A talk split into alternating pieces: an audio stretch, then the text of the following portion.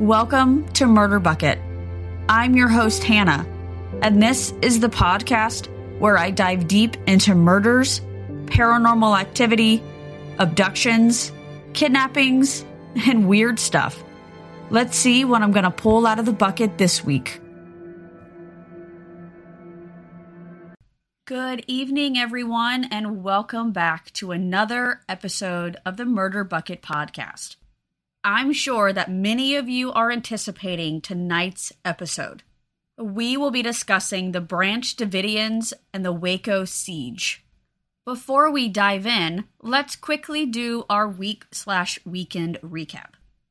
Friday, I had to take our daughter to the doctor's office because, guess what? She got another ear infection. Yes, that is the third one in the last 3 months. I am currently discussing with her doctor what the next steps are if she continues to get ear infections and if tubes are in our future. But as of right now, she hasn't decided that that is a thing unless she continues to have an ear infection every single month. Saturday, I went out Christmas shopping with two of my very best friends, Lauren and Shelby. While we were out shopping, we went to Five Below and purchased almost 100 toys because Lauren's mom, who is the person that watches our daughter, does a fundraiser every single year for Toys for Tots. She usually hosts a really big open house Christmas party and has her whole house decorated from top to bottom. Has the Marines come out. She reads a children's Christmas story and the birth of Jesus out of the Bible.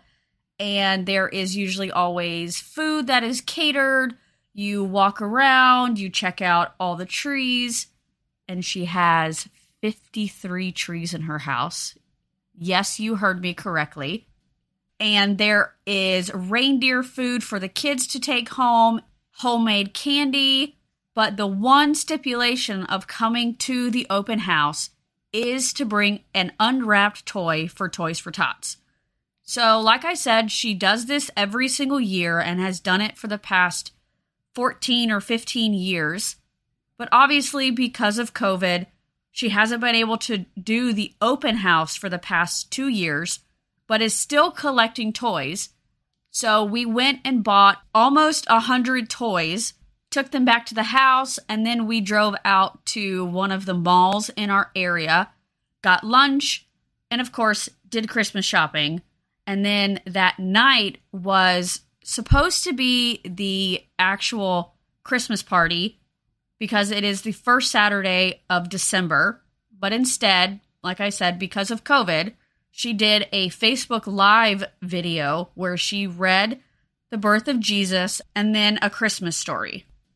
Sunday, we went to church as usual, and then after service was over, the church hosted a big Christmas party where we just sat around, talked with friends, ate some really good food, and then after that, we came home and our daughter took a nap for a little while, and then later on that evening, we went out and bought our Christmas tree.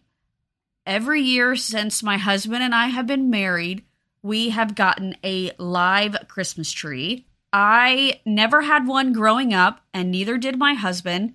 So we decided that that was going to be our tradition. And I just really love the smell and the look of a real tree every year and getting to pick it out. So that's just one of our Christmas traditions, and I won't go into a ton of detail this week. I'll talk a little bit more next week of some other things that we do every single year. And then Monday is always the dreaded Monday. And now it's Tuesday, and you're here listening to me. So without further ado, let's go ahead and get into tonight's discussion. The Branch Davidians and the Waco siege. According to Wikipedia.com, the Branch Davidians are a religious association founded in 1955 by Benjamin Roden. They regard themselves as a continuation of the General Association of Davidian Seventh-Day Adventists, established by Victor Houteff in 1935. Victor was a Bulgarian immigrant who wrote a series of tracts entitled The Shepherd's Rod, which called for the reform of the Seventh-day Adventist Church. His ideas were rejected, so he and his followers founded the Davidians and settled just outside Waco, Texas. A compound was built and they called it Mount Carmel Center. They then began preparing for the second coming of Jesus Christ. Victor died in 1955 and his wife Florence became the leader and continued in her husband's footsteps. In 1957, she sold the original Mount Carmel Center and purchased 941 acres near Elk, Texas. She named that property New Mount Carmel Center.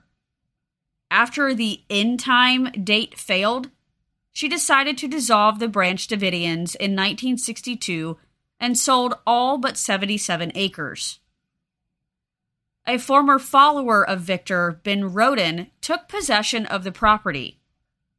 On February 27th of 1973, the new Mount Carmel was sold to him, his wife, and their son. Ben then established a General Association of Davidian Seventh-day Adventists. He promised his members that once they reached a state of moral maturity, Christ would return soon. When he died in 1978, members were torn between the allegiance to his wife Lois and his son George. George claimed to be the next heir, even though he was not widely respected within the community. Lois found an ally in Vernon Howell and began to have an affair with him. Vernon was a Bible teacher that moved to Mount Carmel in 1981. He began to gain support and many followers. When Lois died, George inherited the positions of prophet and leader, but soon after, a power struggle ensued between George and Vernon. George was able to gain control in 1985, which prompted Vernon to leave Mount Carmel with several followers and resettle in Palestine, Texas. At one point, George wanted to prove who was the rightful heir to the leadership by digging up the casket of one Anna Hughes to see if Vernon could resurrect her from the dead. Vernon instead went straight to the police and claimed that George was guilty of corpse abuse. The county prosecutors refused to file charges unless they had video or photo proof. So, on November 3rd, 1987, Vernon and seven followers raided Mount Carmel equipped with 5 semi-automatic rifles, 2 .22 caliber rifles, 2 shotguns, and over 400 rounds of ammunition. They intended to photograph the body, but before they could, George opened fire. The sheriff's office responded about 20 minutes after the gunfire started. Vernon and his followers were dubbed the Rodenville Eight by the media and were tried for attempted murder. 7 people were acquitted, and the jury hung on Vernon's verdict.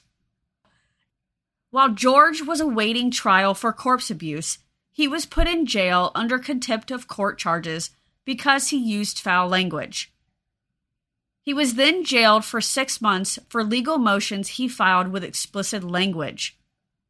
He then faced 90 days in jail for living on the property after he was ordered to never live on the property again or call himself the leader. Vernon and several of his followers moved their headquarters back to Mount Carmel after they paid the thousands of owed taxes. Vernon now owns Mount Carmel. In 1990, after Vernon acquired the position of spiritual leader from George, he wanted to assert his spiritual authority. His first move was to adopt a new name of David Koresh. He picked this name to suggest that he was a spiritual heir of the biblical King David. He then took on several spiritual wives from among the unmarried members. Several of those wives were teenagers, and the community was accused of child abuse by a former member. According to Britannica.com, David's interpretation of the Bible rested largely on identifying himself with a lamb mentioned in Revelation 5. The lamb is identified with Jesus, but David distinguished between them, suggesting that the lamb's role was to loose the seven seals and to interpret the scroll mentioned in Revelation 5:2, thereby bringing forth the end-time revelation of Christ. Revelation 5:2 says, "And I saw a mighty angel proclaiming in a loud voice, 'Who is worthy to break the seals and open the scroll?'" The Waco Tribune Herald published a series of articles on February 27, 1993, that reported allegations that David had physically abused several children in the compound and committed rape by taking underage wives. It is also claimed that he was an advocate for polygamy and declared to be married to several women. The article went on to claim that at one point, David announced that he was entitled to have at least 140 wives. Some of these wives were as young as 12 or 13 years old. In addition to this, David was also suspected of stockpiling illegal weapons. The previous year, Chief Deputy Daniel Weinenberg of the McLennan County Sheriff's Department called the Bureau of Alcohol, Tobacco, and Firearms, also known as the ATF, to let them know that they were contacted by a local delivery driver. The driver stated that a package that was to be delivered to the Branch Davidians' residence had broken open, and it included firearms, grenade casings, and black powder. This prompted the ATF to open an investigation. ATF agents David Aguilera and David Skinner spoke to the compound's gun dealer, Henry McMahon. They attempted to get him to speak with David on the phone. David gave the ATF permission to inspect their weapons and paperwork. That's when the ATF began to do surveillance from a house across the road. Agent Aguilera filed an affidavit to obtain a warrant to search the compound. He states in this that the Branch Davidians violated several federal laws and they wanted to arrest David Koresh on weapons charges, citing the many firearms that they had accumulated. I've included a link in the show notes if you would like to read the whole affidavit. The search warrant stated that a search would be conducted on or before February 28, 1993, between the hours of 6 a.m. and 10 p.m. Even though the investigation technically focused mainly on the firearms violations and not the illegal drugs, the ATF requested that the DEA and DOD assist them in citing a drug connection based on 5 things. 1. A recent delivery contained chemicals, instruments, and glassware. 2. A written testimony from a former resident stated that David told them drug trafficking was a desirable way to raise money. 3. Many current residents had prior drug involvement. 4. 2 former residents were incarcerated on drug trafficking crimes. And 5. The National Guard flyovers with thermal imaging cameras showed hot spots inside the compound that were possibly meth labs. March 1, 1993 was the initial date of the raid, but they decided to move it up a day to February 28th in response to the article from the Waco Tribune Herald. Prior to this, the ATF had 3 meetings with the Tribune Herald staff to request a delay in publication. The paper was told that the raid was taking place on February 22nd and then changed to March 1st. They were then told that it was changed to an indefinite date. During the meeting that was held on February 24th, the paper told the ATF that they were publishing the series and would be including an editorial calling for local authorities to act. on February 28th, the ATF attempted to execute their search warrant without the Branch Davidians being prepared and armed. Of course, this didn't happen because a KWTX-TV reporter who knew about the raid asked a USPS carrier for directions to the compound. It turns out that carrier happened to be David's brother-in-law. Some male members were ordered by David to begin arming themselves and taking up defense positions, while the women and children were told to take cover. He then informed them that he was going to try and speak with the ATF agents so this didn't get out of hand. Let's pause here so we can listen to a word from our sponsor. Thank you to Unidragon for sponsoring tonight's episode. With Christmas just around the corner, I'm sure you're facing the same problem as me. Finding the perfect gift to give a friend, your spouse, your nephew, or to bring to a work holiday party. There are so many things out there to choose from. But if you want to give something unique, I have the solution. It's called Unidragon. Expertly crafted wooden puzzles. I own the Charming Owl puzzle. When it first arrived, I was completely blown away. Unidragon tells you that each piece has its own unique shape, and they aren't wrong. They mention the incredibly vibrant colors of each puzzle, and it will amaze you when you see one in person. The reasons why so many people love Unidragon puzzles is because it's interesting for adults and children. Each puzzle is packed in a premium wooden gift box, and new puzzles are released every month. Unidragon has given Murder Bucket listeners their very own promo code. When you go to unidragon.com and enter promo code BUCKET, you will receive 10% off. So get your shopping list done early this year by visiting unidragon.com and selecting one of their gorgeous puzzles. And we're back. At 9:45 a.m. on February 28th, ATF agents arrived in a convoy of civilian vehicles with uniformed personnel in SWAT tactical gear. They claimed to have heard gunshots coming from within the compound on arrival. Branch Davidian survivors claim that the first shots actually came from ATF agents. Some of the very first shots fired hit David in the hand and stomach.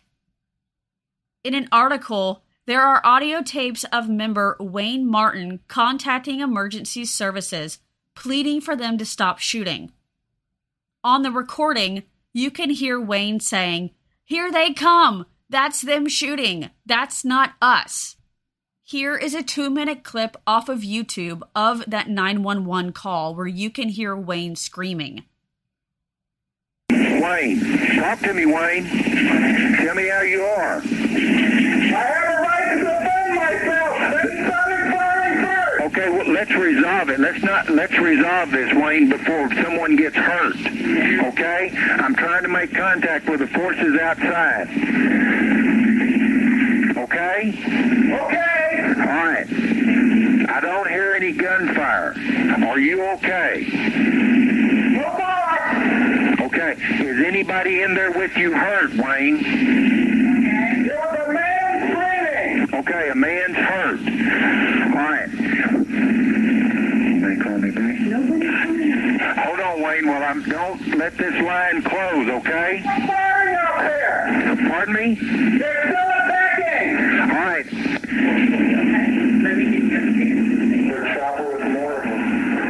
What? Another chopper with more people and more guns going on. Here they come. All right, Wayne, cut. More firing. That's not us. That's them. Okay. All right. Are you ready to come out and give up?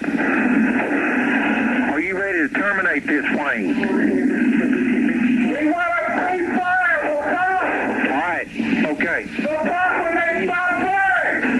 Alright. I gotta get somebody on a ceasefire. Stand by. We need to try the radio van one more time on our frequency. Dispatch to the radio van.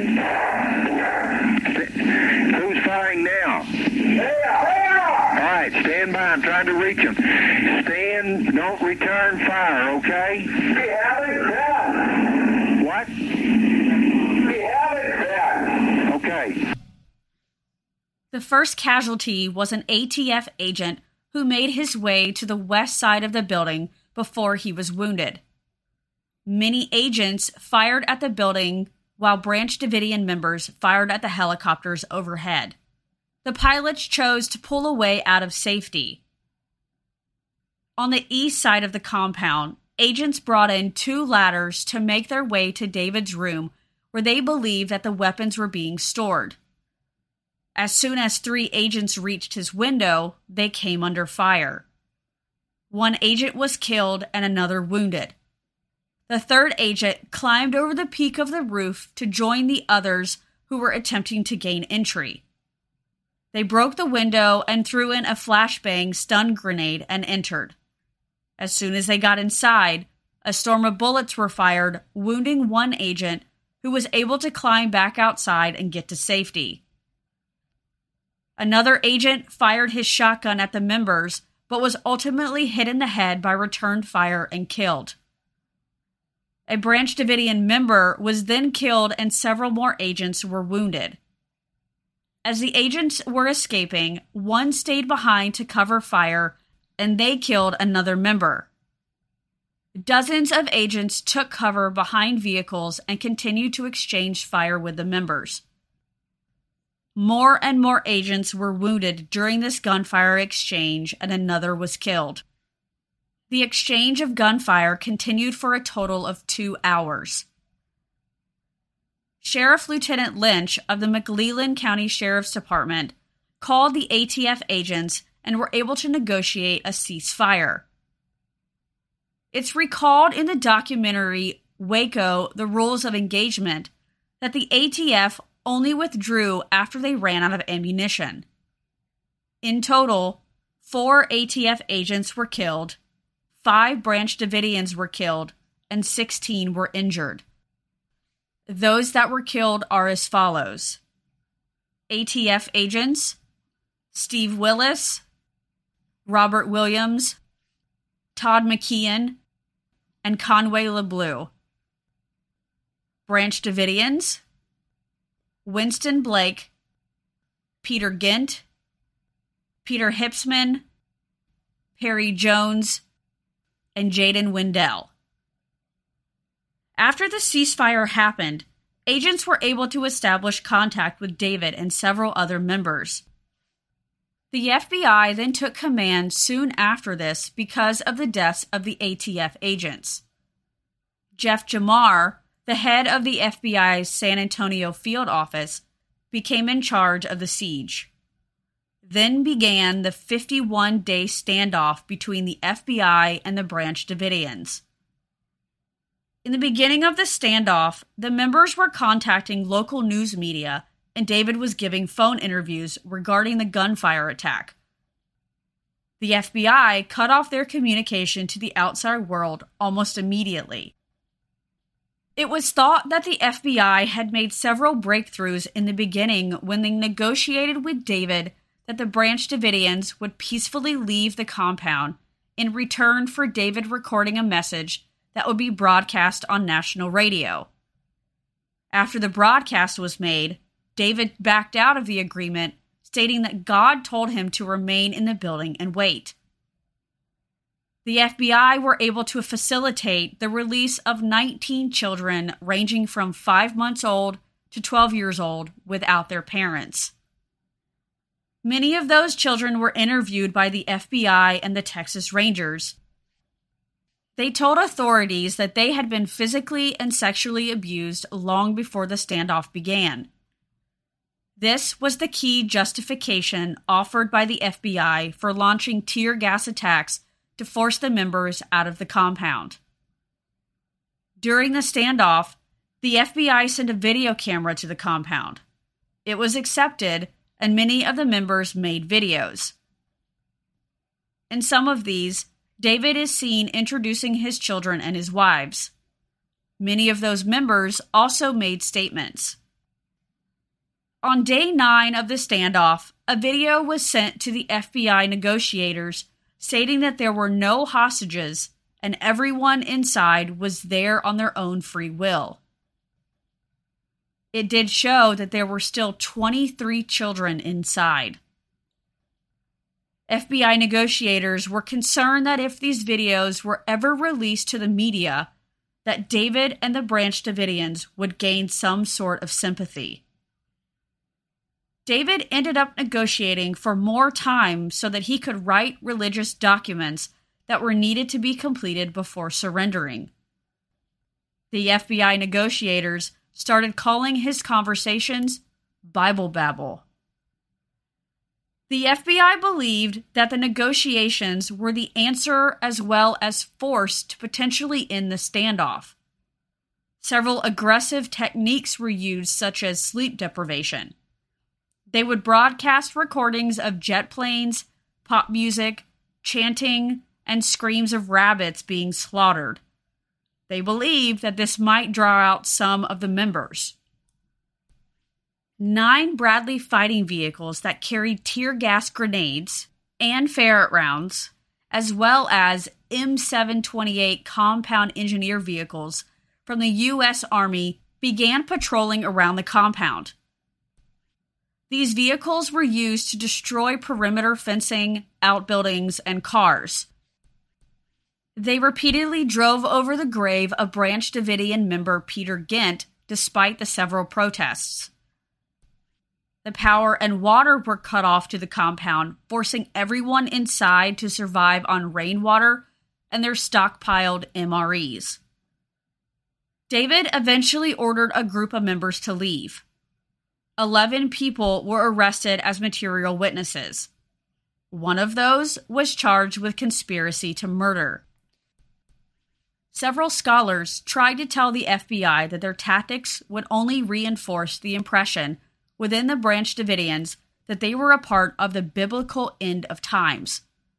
They believed that this was going to increase the chances of violent or deadly outcomes. The FBI negotiating team's discussions with David became very difficult. He would constantly proclaim that he was the second coming of Christ and was told by God to remain in the compound. Several FBI planners did discuss using snipers to kill David, but they thought the Branch Davidians would commit a mass suicide like what happened in the 1978 Jonestown complex. U.S. Attorney General Janet Reno, who was appointed in March of 1993, spoke with President Bill Clinton regarding the siege and stated that the conditions were deteriorating and that the remaining children were being abused. President Clinton recalled the Covenant, the Sword, and the Arm of the Lord siege in Arkansas that happened on March 19, 1985. During that siege, law enforcement were able to come to a peaceful resolution, arrest and convict the CSAL's top leaders. That organization later dissolved. President Clinton suggested similar tactics against the Branch Davidians. Janet Reno stated that the FBI hostage rescue team was tired and that the standoff was costing $1 million each week, and that the Branch Davidians could hold out even longer than the CSAL. The approved assault took place on March 19, 1993, with the Branch Davidians being armed heavily. The FBI armed themselves with .50 caliber rifles and armored combat engineering vehicles. The combat engineering vehicles used explosives to tear holes in the walls of the buildings. Agents then threw in tear gas to try and force people out to avoid harming them. They used loudspeakers to let them know that no armed assaults were going to be used and asked them to not fire on the vehicles. The hostage rescue team was authorized to return fire if need be, but when they were fired on, no shots were fired by the federal agents. Instead, they just increased the amount of tear gas that was being used. Early in the morning, the hostage rescue team fired 2 M651 rounds at the construction site on the compound. After more than 6 hours, no members had left the building. Instead, They sheltered underground in the bunker and wore gas masks. By mid-afternoon, 3 fires broke out in different areas of the building and spread rapidly. The FBI states that the fires were set by the Branch Davidians and not by them. During this fire, 9 members exited the building. The remaining members were either buried alive by the rubble, suffocated, or shot. David Koresh's top aide, Steve Schneider, shot and killed David, and then killed himself. 76 people, including women and children, died. After the fire went out, the buildings were searched. In the bunker, a large amount of bodies, weapons, and ammunition were found. The Texas Rangers arson investigators believe that many of the people that were still inside either refused to leave or realized that they were unable to escape. The University of Maryland's Department of Fire Protection Engineering conducted an independent investigation and concluded that the remaining people inside had sufficient time to escape if they wanted to. Autopsies were performed on the bodies, revealed that several of the women and children died from skull injuries. Others showed that they were killed with cyanide. Many of those autopsies showed that 20 members had been shot. These included David and 5 children, all under the age of 14. A 3-year-old child was stabbed in the chest. These were considered to be mercy killings. The U.S. Office of Special Counsel concluded that the gunshot wounds were actually overt suicides, consensual execution, or forced execution. In 1995, the ATF decided that dynamic entry would only be planned after all other operations had been considered and adjusted their training accordingly. Wow, that was a lot of information, and we're not even done yet. Tune in next week as we discuss the trial, the imprisonments, the civil suits, and so much more. But before you go, please take a moment to listen to this promo from my friends at the Booze and Ghouls podcast.